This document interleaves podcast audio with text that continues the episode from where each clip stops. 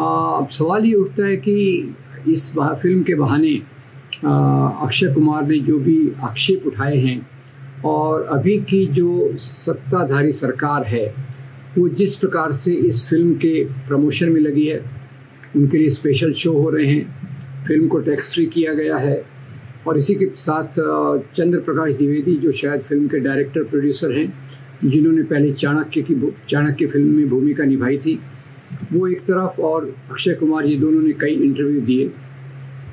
और उन्होंने पहली बात कही कि भाई, ये कास्ट न्यूट्रल फ़िल्म है। दूसरा कि ये हमारे जो इतिहास लेखन में पृथ्वीराज चौहान जैसे राजाओं का ज़िक्र केवल दो तीन लाइन में आता है, जबकि मुगलों का ज़िक्र लंबे तौर से गौरवीकरण के साथ प्रस्तुत किया जाता है। तो पहले मैं इस बात पे आना चाहूँगा कि ये उनका जो दावा है वो पूरी तौर से गलत है। 1980 के इतिहास की अगर आप किताबों में देखें तो उस समय भी पृथ्वीराज चौहान के बारे में आ, मैं तो स्कूल में भी पढ़ा था। चंद बरदाई की किताब के आधार पे जो अध्याय लिखे गए थे हमने स्कूल में भी पढ़े थे। और अभी की जो एन की किताबें चल रही हैं उसमें सातवीं कक्षा का अठारह अध्याय पूरी तौर से पृथ्वीराज चौहान पर समर्पित है। पूरे विस्तार में उनके राज्य के बारे में बताता है। तीसरा, अगर हम देखें तो बाकी जो इनकी शिकायत है कि केवल मुगल राजाओं के बारे में कहा जाता है, ये वामपंथी इतिहासकारों ने लिखा, ये गलत लिखा, इससे गलत बात कोई नहीं हो सकती। क्योंकि जो भी इतिहास की किताबें हैं, उसमें चोला साम्राज्य, चालुक्य और दूसरे हिंदू राजा जिन्होंने राज्य किया उसके बारे में विस्तार में वर्णन है। 1980 में उन्नीस नाइनटीन में पहली बार एनडीए सरकार आई। उसके पहले जो किताबें कर प्रचलित थी।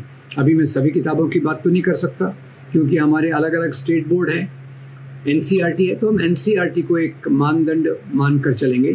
तो एन की किताबों में मुगल जैसे आ, मुगल पे आ, उनके 700 साल के शासन 500 साल के शासन में अगर छः सात अध्याय हैं तो हिंदू राजाओं में भी शिवाजी महाराज, छत्रपति शिवाजी महाराज, पृथ्वीराज चौहान, चोला साम्राज्य और दूसरे हिंदू राजाओं के बारे में भी विस्तार में है। तो ये इनकी शिकायत क्यों है?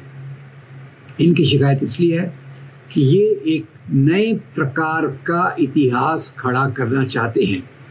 अभी तक जो इतिहास ज़्यादातर प्रचलित था, किताबों में लाया गया उसको मैं कह सकता हूँ एक राष्ट्रवादी इतिहास था, भारतीय राष्ट्रवादी इतिहास था, जिसमें महात्मा गांधी ने हिंद स्वराज में, जवाहरलाल नेहरू ने डिस्कवरी ऑफ़ इंडिया में बताया कि यहाँ अलग अलग प्रकार की सभ्यताएँ, भाषाएँ अलग अलग धर्म के राज्यों राजाओं ने राज्य किया और यहाँ की जनता आपस मेलजोल में रही।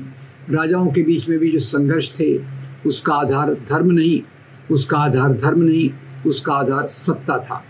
ये एक प्रचलित इतिहास है और उसमें भी जो जिनको ये वामपंथी इतिहासकार कह के बदनाम करना चाहते हैं, उन्होंने केवल राजाओं के वर्णन के साथ ही साथ जो वहाँ का व्यापार, संस्कृति, दूसरे देशों से संबंध स्त्रियों की हालत, व्यापार की परिस्थिति, इसके बारे में बहुत विस्तार से उन किताबों में जो मैंने देखी, वो उसमें देखने को मिला। और अभी आज की किताबें भी देखिए। तो ये अभी हमारे महाराष्ट्र की किताबों में तो छत्रपति शिवाजी महाराज के ऊपर एक क्लास में तो पूरी किताब है। दूसरी कक्षाओं में भी उनके बारे में विस्तार में दिया है। और मेरा पूरा विश्वास है कि राजस्थान की किताबों में पृथ्वीराज चौहान के बारे में विस्तार से दिया होगा। राणा जो भी दूसरे हिंदू राजा हुए हैं खास तौर से राणा प्रताप इनके बारे में भी काफ़ी विस्तार से है। तो ये इनकी शिकायत इसलिए है कि अभी तक ज़्यादा एक इतिहास को जो बताने का तरीका था, वो धर्म के आधार पे नहीं था। इन्हें बताना है कि भारत का इतिहास हिंदू और मुसलमान राजाओं के, की लड़ाई का इतिहास है। उसके आधार पे ये अपनी समझ को समाज में व्यापक करना चाहते हैं। तो मेरे हिसाब से एक तौर से गलत है। इसके कई उदाहरण हमने देखे हैं और उसको चलने के पहले हम पृथ्वीराज चौहान के बारे में देख लेते हैं। 1177 छिहत्तर उसके आसपास वो सत्ता में आए और उनका जो चौहान वंश था, वो प्रतिहार राजाओं को अपदस्थ करके बाईपास करके अजमेर में सत्ता पर आया। अजमेर में सत्ता पर आया।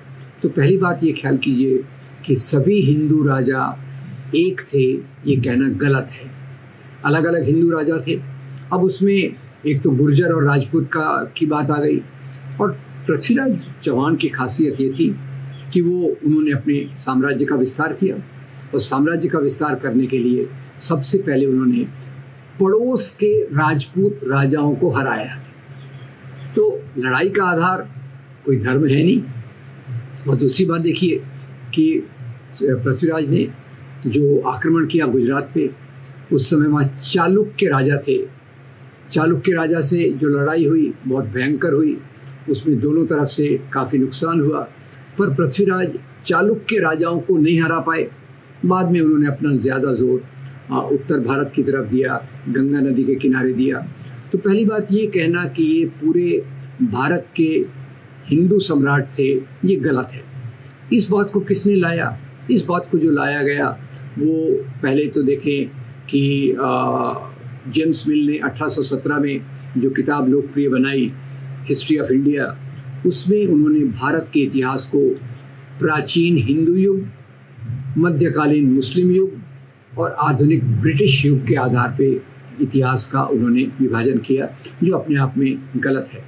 और उसको चलते आ, मेरे ख्याल से आ, 2016 में सिंथिया तेलबॉट सिंथिया तेलबॉट की एक किताब आई है राणा प्रताप पे जिसमें उन्होंने उनको कहा last Hindu emperor of India इसी प्रकार से एक दूसरे ब्रिटिश इतिहासकार ने भी इस बात को रखने की कोशिश की।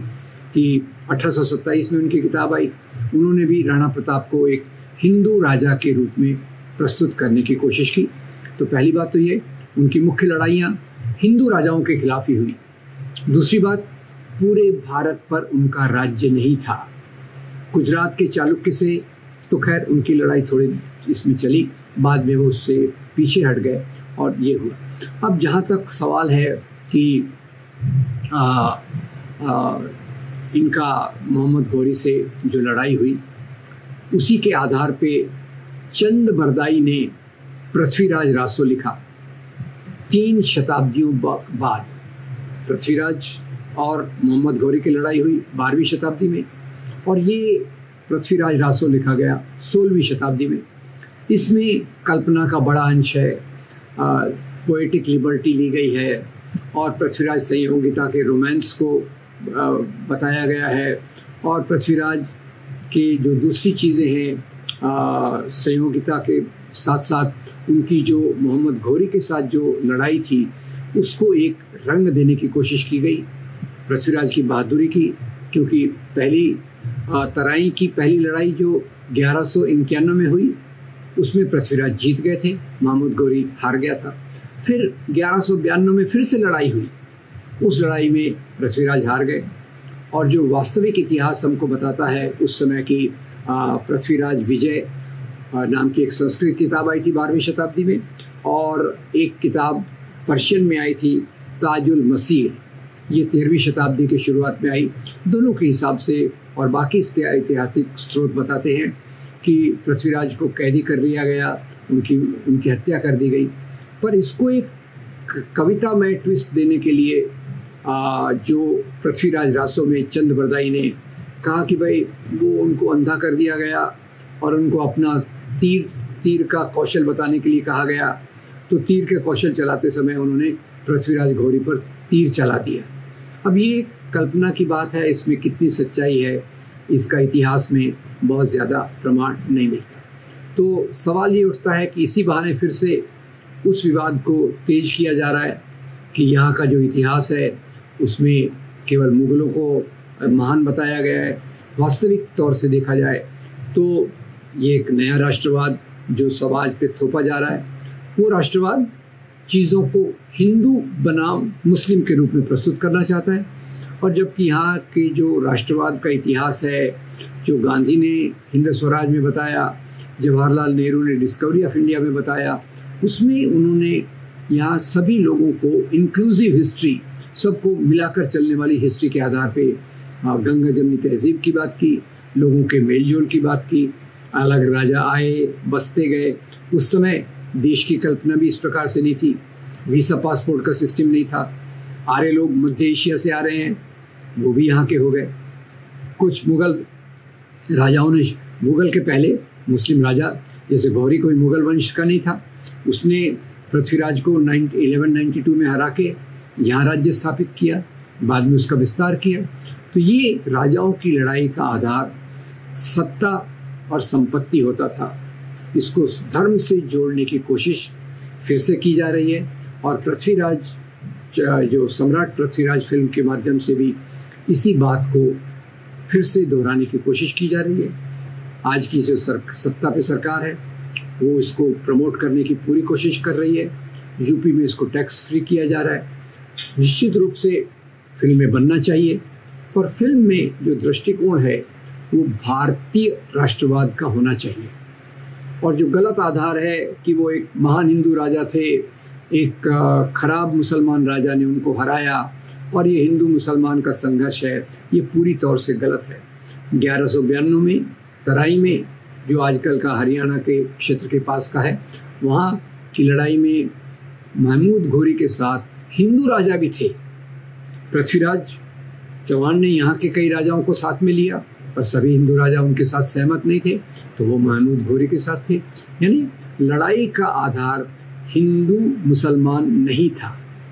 तो आज की राजनीति इसको सामने रखने की कोशिश करती है, और पृथ्वीराज, सम्राट पृथ्वीराज इस फ़िल्म के माध्यम से उसी बात को और मज़बूत करने की कोशिश करती है।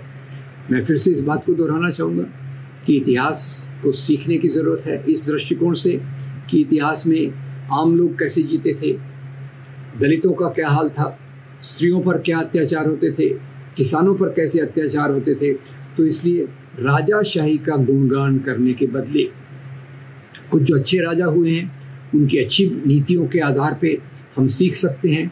पर मुख्य रूप से इतिहास में हमारा दृष्टिकोण एक भारतीय राष्ट्रवाद का होना चाहिए। और जैसे डॉक्टर आम्बेडकर ने बाद में कहा कि यहाँ का इतिहास मुख्य रूप से एक तरफ़ से बुद्ध धर्म के सिद्धांत और दूसरी तरफ़ से ब्राह्मणवाद के मूल्यों के संघर्ष का इतिहास है। वो भी हमारी समझ में आना चाहिए।